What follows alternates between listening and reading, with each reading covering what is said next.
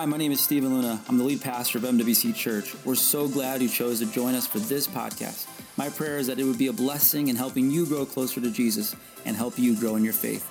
Enjoy this week's sermon.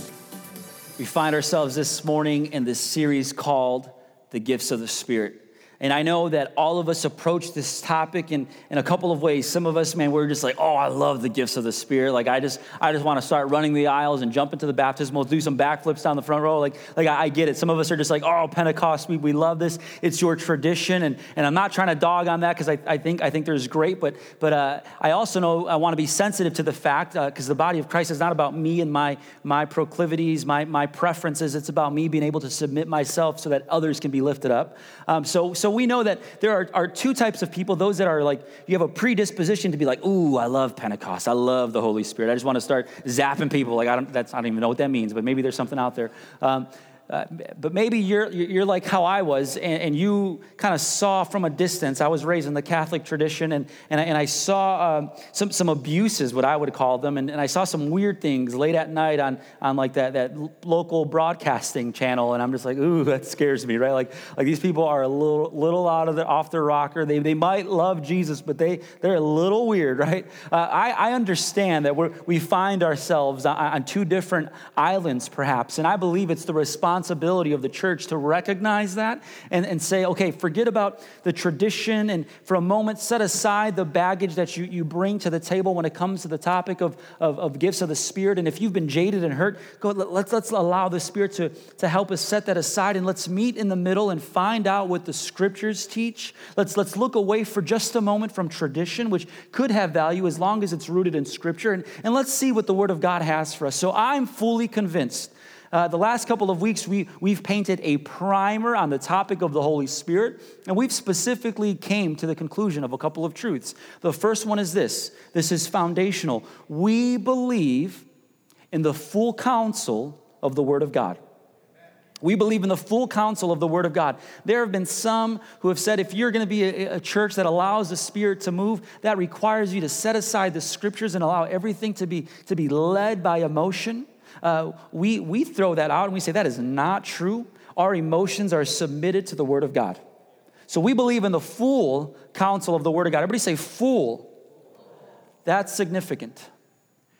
Because of that statement, full counsel, we are specifically saying all of the scriptures are for us. We don't pick and pull our favorite passages. We don't create, I believe it was the, the Jefferson Bible, where he took out all of the miracles uh, just left in the parables. He took out any instant of, of supernatural power, and he was just like, just, just good old te- Jesus teachings. We don't believe in that. We believe in the full gospel. We believe that all scripture is God breathed. So, because of that, when we read through the portions of Scripture, like in the book of Acts, and we see some miraculous things where, where John and Peter tell a man who was born, uh, what the Scriptures call invalid, he, he, was, he was born crippled, uh, how, how they just lifted him up and he was healed. We believe that healing power is still available to the church today. Therefore, we also believe that the gifts of the Spirit, as defined in 1 Corinthians 12, Ephesians chapter 4, 1 Peter chapter 4, and Romans chapter 12, are still available for today. They did not stop. They're still available. So we believe in the full counsel of God. We also believe that the supernatural experiences in the Bible are for today and that the spiritual gifts are for, listen to this. Why would we have spiritual gifts? Here's, here's the reason they are for the empowerment of the church. Everybody say power. They're for the empowerment of the church and for the glorification of Jesus. It's about Him. It's always and only and forever will be about Jesus. It's for the empowerment of the believer and the glory of Christ. Lastly, we said that the gifts are to be used with care, self control, and with love. If we attempt to use any gifts of the Spirit without any self control, without any love, without any um, concern or for, for, for the well being of others, we shouldn't even be thinking and talking about them. We are leaning into abusing them. So that we have said that the spiritual gifts must be used with care, with self control, and with love. To the individual who would say that the gifts of the Spirit have stopped, we have come to the conclusion. Uh, I, I would summarize all of the last two weeks with this statement If Christ's mission for the church was for us to go and share the gospel with every living creature. Matthew 28, Mark 16. This is what is known as the Great Commission. Listen, Jesus doesn't just save you to give you a, a hell out of free membership card. Like, here you go, you, you'll never go to hell again. Like, like that, that, if you think that that is the purpose of grace, you are, are, are short changing what grace truly is. God has called us to a mission, and grace is the power for that mission. But Jesus has called us to a mission. The mission is this go and share the gospel with every living creature. In newsflash, we have not accomplished that mission yet. There are still some places who have not even heard the name of Jesus proclaimed. But he says this, or I would say this, and we have yet to finish that mission. If we have yet to finish that mission, why then would God take away the tools and the power we would need to accomplish his mission? Our answer is this He wouldn't, and He hasn't. We still and continue continuously need the power of the Holy Spirit. I mean, what, what kind of parent would I be if I was like, all right, August, Aubrey, Desi, go wash the dishes. And the moment they get over there, actually, I'd be a good parent to say that, but uh, go wash the dishes. And then the moment they get there, I'm like, all right, I'm going to take all the soap and all the dish towels. If, if I took every weapon, every tool, every, everything that they would need to get the job done, that would make me a bad parent. So God does not give us a mission and then say, okay, you no longer need the tools. It's time for you to just worry on your, uh, lean on your own strength and on your own understanding and on your own power and on your own might. But, but everything that we see in Scripture says the exact opposite. It's not by power, it's not by might, but it's by my. Oh, yeah, you know, you get it. So the gifts of the Spirit have not stopped. There, there's no logical argument, there's no biblical, theological argument. Like it, it's, all, it's all hogwash these days. So the main idea is this the gifts of the Spirit are here today to help us, to empower us one function is for mission. I believe it's a complete travesty when Christians believe that the only pers- purpose for the Holy Spirit is to help us live holy lives. Uh, that, that was a, a, huge teaching that came out of the holiness movement around the 1920s, uh, the, er, the early 30s. It was, it was the holiness movement that was running rampant. I would even say it would start with like the 1800s, and, and it just took root in, in the church. And, and holiness is, is, is important. Does God desire us to be a holy people? You bet your bottom dollar. You bet your bippy. he wants us to be holy people. But if you uh, presume that the only function of the Holy Spirit is to help you live a holy life, you're, you're missing out. The Holy Spirit desires to point us to the words of Christ. And what do the words of Christ say? To go and make disciples. So the Holy Spirit is to empower us, empower us for mission. How does He do that? Through the gifts of the Holy Spirit. Now, we're going to be jumping in, if you have your Bibles, in 1 Corinthians 12 and 1 Corinthians 14. These two chapters in scripture are like every pentecostal's like dream. Like they're like oh i love these passages. That acts chapter 2 like they get them tattooed down their arms. Like they, they love this. Uh, we, we love this chapter. Uh, and, and if you are someone who's just like oh i don't want anything to do with it you're just like i tried to avoid at all costs 1 corinthians 12 1 corinthians 14 and acts chapter 2 i just want nothing to do with it. Uh, but but we don't have anything to fear. Our, our god is not a god of fear. He did not give us a spirit of fear. So you don't have to be afraid we are going to read these passages in their context. Let me just give you a bit of the context. What was happening in Corinth? The church in Corinth was a, a very uh, spirit filled church. They, they, they, freely flowed in the gifts of the Spirit. Uh, I mean, there, there was literally reports of, of people in their services, and everyone is just uh, not, not just speaking in tongues, they're screaming in tongues, they're rapping in tongues. Like there's someone with a guitar playing guitar in tongues. Like it's just, it's just crazy, chaotic. There is zero order. And then eventually Paul's like, yo, guys, like I'm so glad that you move in the gifts of the Spirit, but but we need some order. We need some control. Like, like, like let, us not taper down the, the gifts of the Spirit, but let's at least bring some functionality so that it's it's it's beneficial to all people who are gathered. So this morning, uh, I promise no one's going to be playing guitar in tongues, okay? Um, so 1 Corinthians chapter 12. Look what Paul says. He says, Now about the gifts of the Spirit. Uh, so the word now in the Greek there literally specifies that there was a previous question that was asked. So there was a question that the church in Corinth was saying, like, are we doing this right? And Paul's like, now about the gifts of the Spirit. Brothers and sisters, I don't want you to be uninformed. I don't want you to be uninformed. I don't want you to be ignorant. I don't want you to be um, unaware. Um, there is some truth that you all need to know, is what Paul is saying, and I'm about to tell you. So uh, the, I would say that this is the same truth for us all about the gifts of the Spirit. God does not want us to be uninformed. He wants us to be fully knowledgeable of what they are, of, of how they function. Um, so, so that's the first thing. Like, we should not be unaware of the gifts of the Spirit. In fact, Second Timothy said, or Paul said to Timothy, his protege, he was a pastor in Ephesus. He said, he would say, like maybe 20, 30 years later, after writing First Corinthians, he would say to Timothy, his protege, he would say this in, first, in 2 Timothy chapter 3, verses 1, 2, and 5. He said this, but mark this. He's warning him. Heed these words, right? There will be terrible times in the last days. Um, when are the last days? We're living in them now. These are the last days, not because we finally looked at the presidential election and there was a certain person that was elected. And now we're the last no no we've been in the last days the moment jesus ascended into heaven.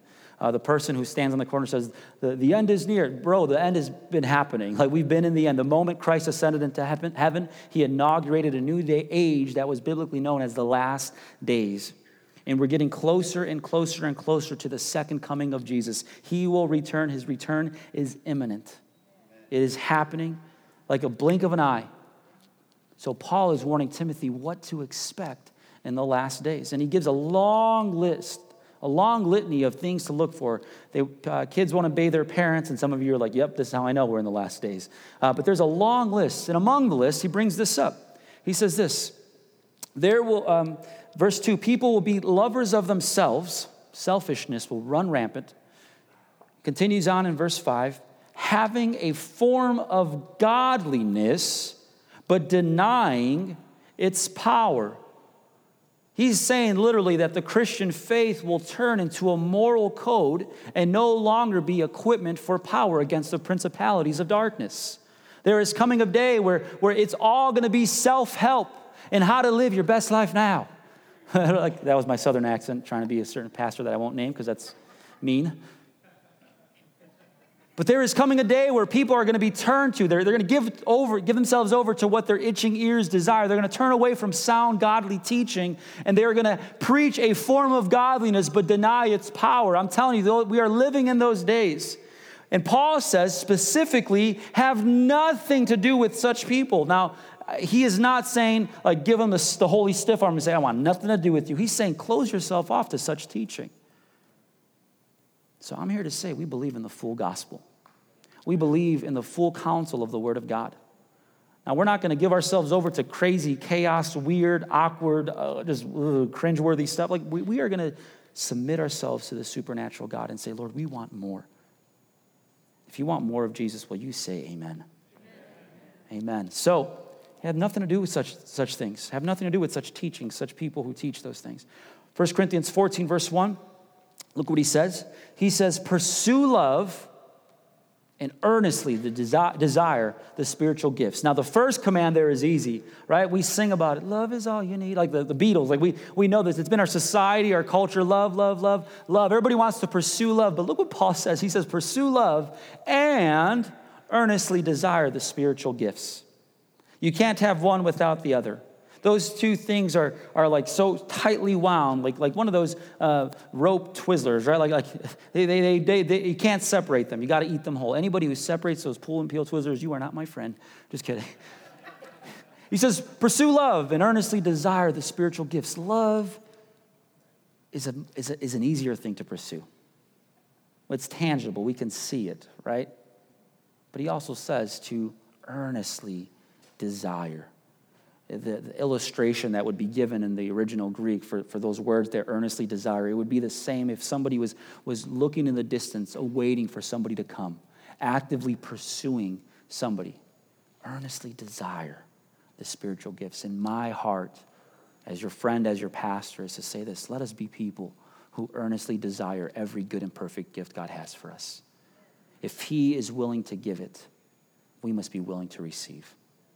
So earnestly desire the spiritual gifts. These are powerful things. When used correctly, the gifts are explosively loving. But when used wrong, they are explosively destructive. I know I can go around the room and talk to some of you, and you would have horror stories of how you've seen the gifts of the Spirit administered. Maybe for you, it was someone who was running up to people, just pushing them over during prayer, and uh, like, I, I've seen it, I've seen these things. They're explosively loving when done right and also explosively destructive. It's tempting then to not use them at all. We must fight that temptation. We must fight that temptation. So 1 Corinthians 12 has for us a specific list of gifts known as the uh, manifestation gifts. Everybody say manifestation.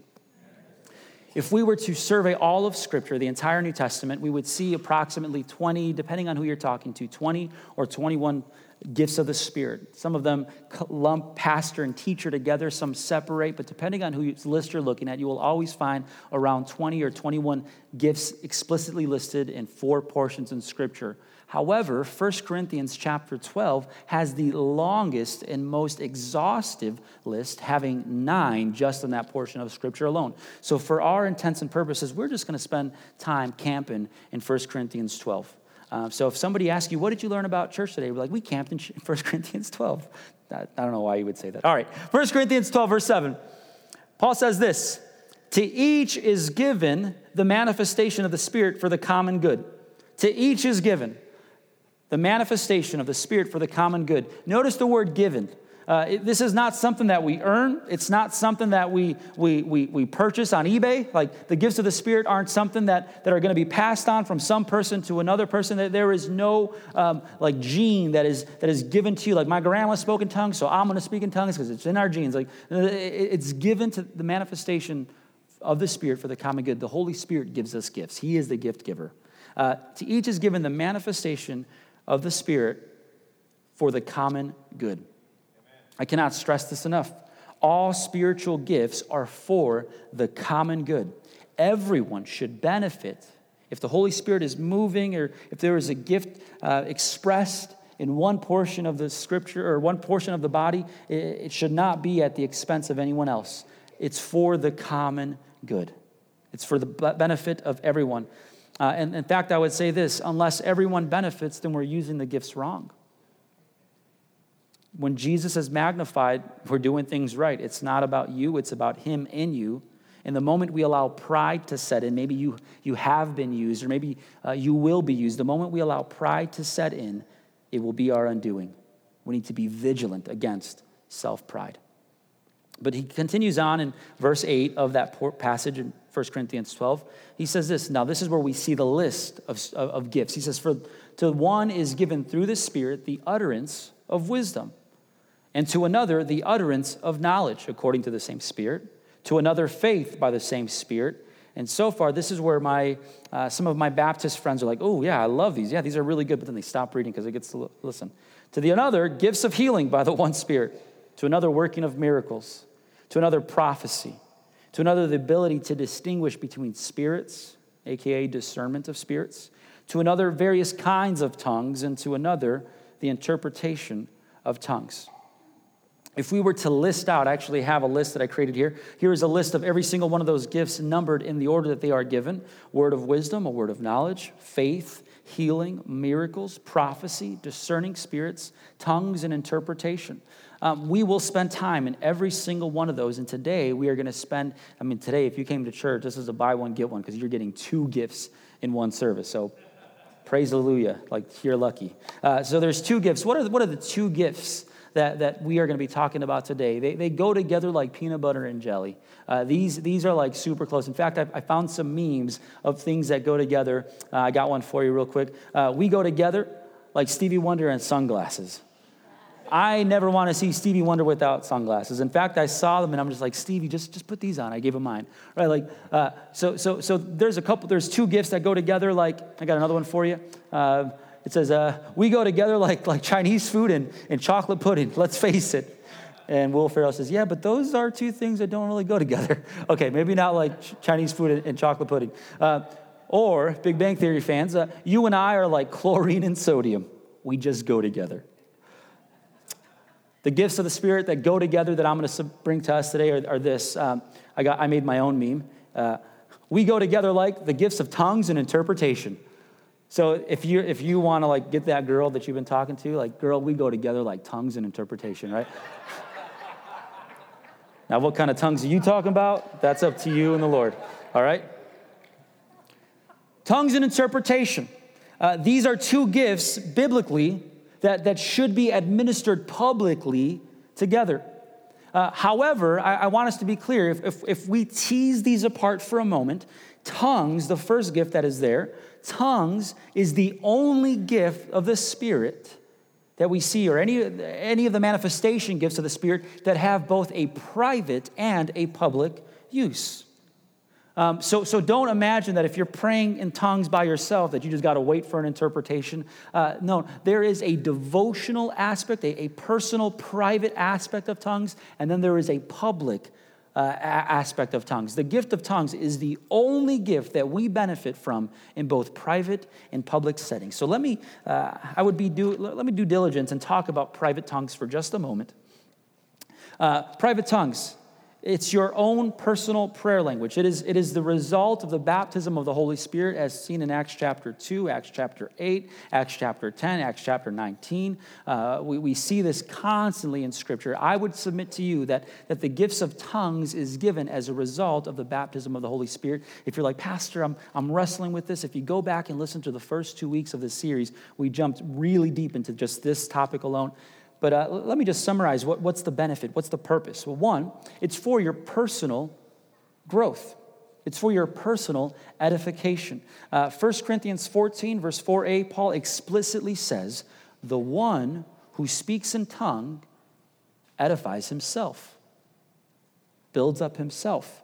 Um, secondly, you are praying the perfect will of God. 1 Corinthians 4, 14 chapter or verse 2 verse 14 says this for he who speaks in a tongue does not speak to men but to god indeed no one understands him he utters mysteries in the spirit for if i pray in a tongue my spirit prays but my mind is unfruitful here we see paul saying listen uh, when you pray in tongues, you are edifying yourself. You are praying the perfect will of God. I mean, there's been times where I'm praying and I just run out of words, and I, I maybe something crazy is happening, or maybe not. I, the moment I begin to pray in tongues, I'm entering into a new level of everything I'm saying is perfectly aligning itself with not just the Word of God, but the will of God. Now, I would say this Pray in your understanding, absolutely. I pray in my understanding all the time. In fact, very rarely does someone come to me and say, Hey, Pastor, can you pray for me? And they come to me and I just begin to pray in tongues. That's not benefiting them because they don't know what I'm saying. Um, so sometimes what I'll do, or not sometimes, what I try to do when I pray for people is I pray the Word of God. This is what I stand on. But I'm still limited in my understanding. I'm limited in my ability. I'm not Google, I can't memorize this. So what do I do? I pray in the Spirit because then I'm praying the perfect will of God. I'm aligned perfectly. Um, the other thing is this the gifts are available, or the gift of tongues is available for everyone who asks, and everyone is available to receive. Paul literally said in 1 Corinthians 14, uh, verse 5, he says, I wish that you all speak in tongues. I wish that all of you could speak in tongues. Acts 2 38, 39. Peter just finished preaching on the day of Pentecost, and people are like, man, what is wrong with these guys? Because remember, they were terrified, and then they came out. They were, the tongues of fire rested on their head. They began to speak in other tongues as the Spirit gave utterance. They came out and they began speaking Parthian. They began speaking the same language of the Medes, and about 14 um, different nations were just gathered right then and there, and they're proclaiming the mysteries of, of Christ, of God, in their own tongue. And, and everyone's like, what is wrong with these guys? Are they, these are just simple Galileans. They specifically asked the question, are these dudes drunk? And then uh, Bartholomew's like, it's five o'clock somewhere, and he kept, he kept speaking in tongues. Um, but he, they weren't drunk. And, and, Peter gets up, he's like, We're not drunk, as some of you assume. This is that which was spoken by the prophet Joel. And he begins to give this beautiful sermon of Jesus, because it's all about Jesus. He empowered them for mission. They were afraid, terrified, and then they came out bold, emboldened by the gift of the Spirit. So they began speaking in other tongues, and they came out there. And then Paul tells, or Peter tells them this. He says this. He says, Peter replied, each of you must repent and be baptized because they asked the question, What should we do? What, what can we do? Their hearts were torn. Literally, it says that appears, their hearts were pierced by the truth of the gospel. And Peter said to them, Repent and be baptized, every one of you, in the name of Jesus Christ, and the forgive, for the forgiveness of your sins, and you will receive the gift of the Holy Spirit. Period. Pause. Let's stop there for a second. Some have said that this is the indwelling of the Holy Spirit that comes at salvation. The moment you get saved, the Holy Spirit takes residence in your body. Praise the Lord. But I'm, I'm going to suggest that he's not talking about that, not just suggest, because verse 39 explicitly clarifies. He says this For the promise is for you and for your children and for all who are far off, everyone whom the Lord our God calls to himself. Paul or Peter is explicitly talking about the promise of the gift of the Holy Spirit, speaking in other tongues.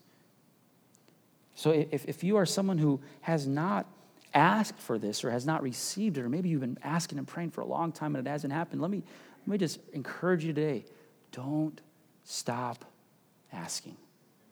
Don't stop asking. Keep pressing in, keep pursuing.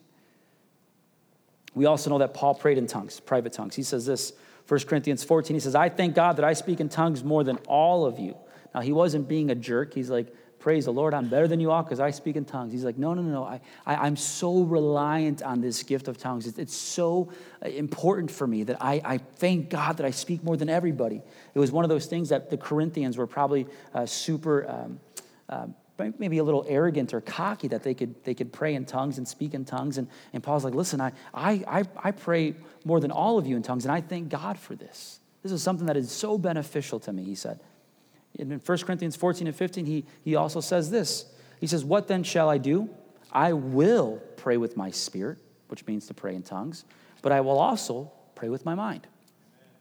And then he says something very unique I will sing with my spirit, but I will also sing with my mind. It is possible, and I'm going to say uh, I benefit from this quite a bit not just praying in tongues, but even singing in tongues. Uh, there's times where if you see me on the road on Kellogg, like my hands are just out out the sunroof, and like someone's like, "Who's driving that car?" It's the Holy Spirit. I'm just, I'm just kidding. I'm kidding. no, but there are times where where I'm I'm singing in tongues, and I'm just like it's just my, it's so edifying for myself. It's not creepy. It's not weird. It's it's like there's moments where I just like feel the presence of the Lord. No, like in the car. There's times during worship where I'm not doing it out loud because I'm not trying to draw attention to myself, but it's just my personal private time of worship, and and I'm singing in tongues. In fact, there was a time, I want to show this video to you guys. Um, I, I, was lucky to capture it.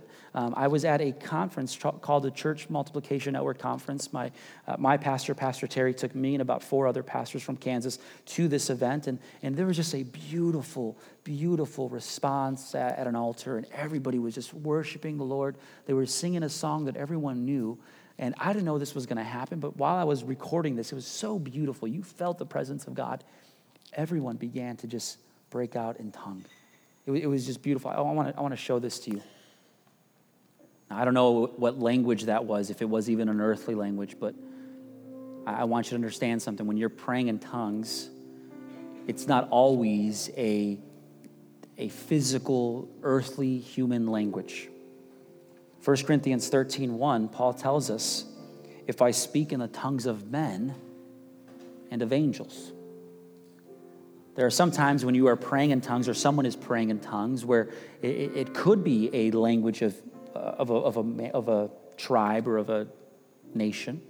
And there are times, more often than not, I would probably add, that it's a heavenly language. But there are instances that in a public setting where someone does pray in a tongue and the interpretation that is given is an exact language numerous examples, numerous examples. In fact, I want to share one with you. Um, there is a purpose. So now, now, let's, let's step away for just a moment from the, the, the, the private use of tongues to the public use of tongues and interpretation. The public gift of tongues will always be followed up with a public interpretation.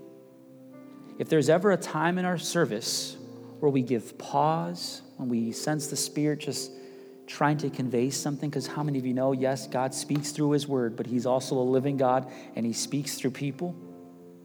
It's never going to be anything contradictory to the Word of God. Don't you ever be afraid of that. It will always align itself beautifully with Scripture. Always. The Lord's never going to say, hey, I think you should jump off a cliff. Never. He'll never say anything contradictory to His Word something we have to be afraid of. But I will say this every time there is a public use of the gift of tongues, where it's loud enough for the body to hear, it should always be followed by an interpretation. Now, understand me. That interpretation is not going to come by, oh, like, like God is not going to just like download something in your mind and say, this is exactly what to say. So he's going to take control and like, you know, in Star Trek when he's like, beam me up, Scotty, and they begin to, like, like that's not going to happen. Um, I'll explain why in a second, but we need to understand this is foundational. Every public use of the gift of tongues will always be followed up with an interpretation. What's the purpose of tongues and interpretation? What is, what's the purpose? Why do we have it? Like, why, why isn't, why, why would some say, well, this is, this is enough? Well, there are times, I would never say that this is not enough. It's absolutely enough. But there are times where the gift of tongues is used as a sign for the unbeliever. Um, explicitly written in Scripture is this portion in 1 Corinthians 14 where Paul says this So if the whole church comes together, like we are today, and everyone speaks in tongues, and inquirers or questioners and unbelievers come in, will they not say that you guys are out of your mind? It's a rhetorical question. The answer is absolutely. They're going to say you're out of your mind. But look what he says. He says, But if an unbeliever or an inquirer comes in while everyone is prophesying, what's prophecy? We'll talk about that another week. But I would say this that when you give a tongue and an interpretation, the interpretation is usually a prophetic word. It's a declaration of the Lord from the Lord to the people. Um, so, so uh, if an inquirer comes while everyone is prophesying, they are convicted of sin and brought under judgment by all, as the secrets of their hearts have been laid before them. So they will fall down and worship God, exclaiming, God is really among you.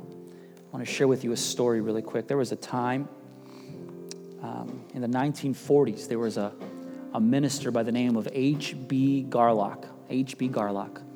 He became, uh, he stepped out of uh, the States from, to, from being a pastor to becoming a missionary to a, a remote location in Africa. If my memory serves me correct, I believe it was in Tanzania. And he's there ministering to the people of Tanzania, who this is literally their first white man they've ever seen and uh, he's preaching the gospel. He's preaching Jesus, him crucified and, and resurrected and ascended and uh, coming again. Like he's preaching the gospel. People in Tanzania are coming to him in droves. I mean, it is beautiful to see what the, the, the work that the Lord is doing. They're coming to Jesus, it's powerful. However, there was in this remote location another tribe of cannibals. I mean, this was the 1930s, 1940s, I believe 1940s well, the chief viewed H.B. Garlock and his wife Ruth Ann, he viewed them as um, witches. So they grabbed this pastor, this missionary, and brought them to this, this tribe of cannibals, and they were literally, they were going to kill and physically eat them. They, they bound them, they tied them up. And H.B. Garlock writes in his memoir, obviously they didn't eat them because we got a memoir, but as he is bound, the flames are rising up above him. The, the chieftain is there ready to take his and his wife, and I believe a, another man from the Tanzanian tribe that was in uh, the other location. He's literally about to, to kill them all. He begins to pray in tongues. For 20 minutes straight, he's just praying in tongues, and it's loud, it's all audible, it's a public manifestation of the gift of tongues, it turns out that what he was speaking was the exact dialect, the exact language of this unknown people group. And he's proclaiming the wonders and mysteries of Jesus. Every single one of them fall to their knees, they begin to weep, and they all turn to Jesus. There are times where the gift of tongues will be a sign to the unbeliever that Christ is real. I found something out very fun. I, I learned about H.B. Garlock when I was in college. Fun fact H.B. Garlock was a pastor here at MWC Church. Isn't that crazy? There I was in college learning about this guy, and he, was a, he was a pastor here in our beautiful 100 year history almost. But I believe this. When I found out that H.B. Garlock was a pastor here, I felt the Lord say to me in my spirit that those years where the Spirit moved so freely and beautifully are not behind us, they are here now. And that God desires to use us to reach the world in our context, our city, for Him. And it's not going to be through our wisdom, our intellect, our marketing abilities, uh, as important as those things are. It's going to be through the power of the Spirit. Paul literally said, that when I came to you, I did not preach in wise and persuasive words, but I came to you with a demonstration of the Spirit's power, so that your faith may not rest on men, but on the power of God. And I believe we are needing, so desiring a day where the church begins to rise up and say, It's not about me, it's about the power of Christ in me and through me, that you would see Jesus in me, that I would be able to see broken lives and lay hands on them and, and bring healing and wholeness. And you know what, friend? I believe that if you're here this morning, God's desire is to use you you, is to use you. These gifts are not limited to a select few of leaders in the church. It's for all people. The promise is for all who believe. But here's the thing specifically, tongues and interpretation. I'm going to end with this tongues and interpretation. It's for the edification of everyone. Everyone should benefit. There's never going to be a tongue and interpretation that is going to tear anyone down. That's not the role. No one's going to give a tongue, and the interpretation is going to be, I'm so angry at you. I, if I was down there, I'd slap you upside the head with the King James Version of the Bible. Thus saith the Lord. Like, that's never, ever going to be the case. Why? Because the judgment of God was taken care of 2,000 years ago upon the cross. Now, are there times where there's going to be correction? Absolutely, but there's always going to be a silver lining of hope, of grace. It's never going to be to beat you up or to tear you down. It will always be, specifically says, Scripture says, it's going to be for the building up of the body of Christ, for the edification of the believer, to deliver consolation and hope.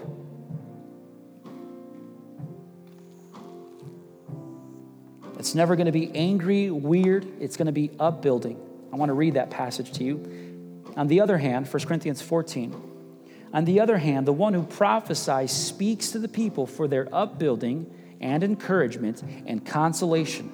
The one who speaks in a tongue builds himself up, but the one who prophesies builds up the church. Now I want you all to speak in tongues, but even more to prophesy. He says, The one who prophesies is greater than the one who speaks and tongues unless someone interprets, so that the church may be built up. Now, in verse 26 through 33, he gives us eight rules. We don't have time to jump into all those, but I'm just going to really quickly list those rules. You can mark your Bibles and read these on your own time. But he says this eight rules for tongues and interpretation. It must be building up for the body. It will never downgrade or degrade the body of Christ or any believer. It's never going to beat them up. It's always going to be for building them up. In any gathered setting, there should be two or three at most. Any more than that, you're jumping into chaos. Each person must take a turn. They must take a turn. Um, it shouldn't be interrupting. It shouldn't be anything weird. Um, verse uh, the, the, fourth one is uh, it must be interpreted. If no one can interpret, then speak quietly to yourself. Others must weigh and judge what is said to the Word of God. We're going to hold closely how much does this align with the Word of God. We also know as a result, everyone learns and is encouraged. Here's an important one that I believe all of us need to hear. Anybody who is using the gift of not just tongues, but especially interpretation, the Spirit of God is subject to the prophet of God. I don't want you for one moment to think that God is just going to uh, just take control of your body and give an interpretation. That's not how it works. The Spirit of the prophet is subject to the prophet. So what comes out is going to be your own words, your own uh, emotions, your own understanding. You don't have to come up here and start speaking King James Version of the Bible. Thus saith the Lord, thou shalt, like, no. I just I feel God would say to us this morning, and whatever it is, doesn't have to be kooky, weird, or old timey sounding. You don't have to go to Silver Dollar City and put on some anyway. And lastly, God is a God of peace, not a God of disorder. No one will ever walk out feeling, oh, that was, ugh. no, no, no. He's a God of peace, not a God of disorder. This gift is here to bless. So I, I, I want to conclude this way. We still have time on the clock, don't worry. I want to conclude this way. I so badly desire the gifts of the Spirit to be active in my life. Um, some have said that it's impossible to grow a church with this kind of theology. And there may have been a time where I was guilty of thinking that way. Well, let's, let's be Pentecostal in worship and not Pentecostal in, in, in how we use the gifts. And if, if that was ever a mentality that I expressed or shared, like I repent of that. Because here's what I'm fully convinced of I can't see a time where the Lord did not grow the church as rapidly and as powerfully as did as he did than the times that he was using gifts of the Spirit. I mean, I study revivals like Azusa Street and the Toronto Blessing and different things. And I mean, I see just beautiful moments where God is showing up in powerful ways. I don't believe that the Spirit of God desires anyone to feel uneasy or awkward in this moment. The word says that the Spirit of God is a comforter. So if you feel uneasy, let's understand it's because you have experienced things in the past, or maybe you've seen things and you're just like, oh, but let's allow the Spirit of God to set aside our, our baggage and just trust Him. And here's how I want us to end. Yesterday we did the same thing. We're going to do the same thing right now. We're going to spend a moment in worship, sing a chorus. We're going to just worship Jesus. And then in the middle of worship, Bethany's just going to lay off singing for a second and just allow the music to go. And I want us in that moment, um, if you have, if you actively use, or maybe you were used in the past, or maybe you currently pray privately uh, in tongues, I want you to ask yourself, Lord, and not even if, if, if you have used, maybe you haven't used it. I want us all to pray this, but especially if you've used this in the past, Lord, do you want to use me? And here's what's going to happen chances are he does want to use you, but you're going to talk yourself out of it. I've been there. But I just want you to humble yourself and realize it's not about us, it's not about you, it's about Jesus blessing his people. So, in that moment, if you feel that it, that is you, like God is clearly using you in that moment, to just be faithful. You don't have to scream loud, just in an audible voice that everybody can hear. It doesn't have to be kooky or weird. Just in an audible voice. Just begin to declare what you sense the Spirit giving you as the tongue. And then when you finish, ask, Lord, do you want me to give the interpretation? Um, but the person who gives the tongue doesn't necessarily need to be the one that gives the interpretation. There may be another in this, in this room that has the interpretation for that public act of tongues. I want you to just, all of us, to pray God, is this, is this my moment to bless the body through what you're doing in me? It's not going to be about you, it's going to be about Jesus. It's going to be about Him blessing the church. In fact, yesterday, I gave our Saturday night service the exact same response, exact same thing. And um, I knew in my heart that God was trying to use someone. And the individual uh, who will remain nameless, uh, well, let me just tell you this in the service, it, it didn't happen. And I was absolutely encouraging, and I was like, listen, this is not a, a discouraging moment. We did not fail. If we started here, we ended here. And we're just going to be more open and sensitive to the Spirit next time. But I know for a fact that somebody was given, and, and you, you just freaked yourself out. No condemnation. God loves you, He's not upset with you. Um, but if you wouldn't mind coming to me after service and, and just telling me so that I can encourage you and pray with you. Well, guess what happened? That happened. We didn't get it, and nobody was disappointed. Nobody walked away ashamed. We, but somebody came up to me and they said, Pastor, it was me. It was me. I, I knew it. I knew it that it was me. And it felt like there was just something holding me back. And I just didn't want to. I was afraid. I was nervous. And, and I was like, hey, if you wouldn't mind, tell me, text me, if you wouldn't mind, texting me what, what you felt the Spirit saying to you.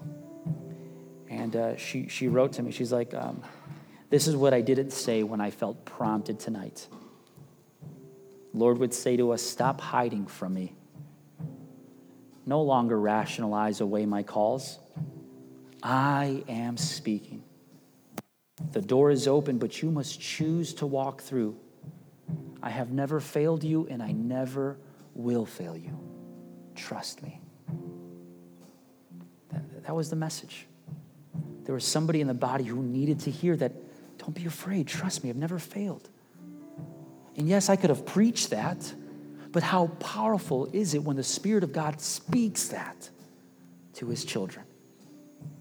So, can we all just stand up? It's not about you, it's not about me, it's about him in this place. Bethany's going to lead us in a song. We're going to pause for a moment after we sing the chorus a couple of times, and we're going to give pause to anybody who's feeling the Spirit lead them in that way. They're going to give a tongue, and then we will wait for an interpretation. Let's go ahead and worship Him. It's about you, Jesus. It's about you, Lord.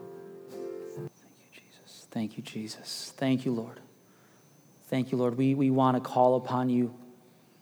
We love you, Lord. Thank you for your, your love towards us. Come on, let's just let's just pray in this place. Thank you, Jesus. Thank you, Jesus. Thank you, Lord. Hallelujah. We praise you, God. Thank you, Jesus. Thank you for your availability to us, God. Is there anyone else? Just one more second, one more moment. Come on, let's praise Jesus. Thank you, Lord. Thank you, God. Hallelujah. Hallelujah. Hallelujah. The message is that He's available to come to Him, not to run, not to flee, that He loves us, that He's for us. He is not against you, friend. If there's anybody in this place who has been running from the presence of God, Perhaps it's the call of God. Maybe it's one of your first times in church in a long time, and you, you know you've been distant from Him. And you were timid, intimidated by coming to church this morning because you thought the place was going to cave in on itself. Let me tell you that He loves you. He cares for you, every single one of us. But, but you explicitly, specifically, if you've been running, He loves you. Don't run from Him, run towards Him. His arms are open. Come on, let's praise Jesus one more time. Thank you, Lord. Thank you, Jesus. Let me pray over you, church. God, thank you so much for MWC. Thank you for this body of Christ, Lord. Thank you that this is just the beginning of what you desire to do through your spirit, Lord. Father, I pray that we would continue as individuals, open ourselves up to your spirit in our lives. Father, we don't want to keep you at arm's length, but we want to embrace everything that you have for us. Father, as you speak this week, may we listen, may we respond. I feel the Spirit is also saying to us what we practice in private will manifest itself publicly. So, to those of us who maybe you have received the gift of the Holy Spirit, maybe you do speak in tongues, uh, my, my, encouragement to you is to keep on praying this week. Don't give up. Don't let out. Like, set a time where, hey, at this time, I'm going to go and pray in the Spirit. To those who are, are still seeking and acting and or asking, don't let up. Don't give up. He is not done with you. This gift is for all people. Father, bless us. We love you. We praise you. It's about you, Jesus. May you use us to be your servants in our homes, in our communities, in our workplaces, in our schools. Use us to be your hands and feet. We love you, God. You are free to reign and move in our lives, Holy Spirit. We love you. In Jesus' name we pray. And all God's people said, Amen. Amen. God bless you guys. We'll see you next week. Take care. Don't forget Growth Track. See you at Growth Track. And that wraps up today's message, but we've got more on the way, so be sure to subscribe so you won't miss a future podcast. You belong here, so we encourage you to get connected. You can find us on social media or online at mwcwichita.com. That's mwcwichita.com. Thanks again for listening. I'll see you next week.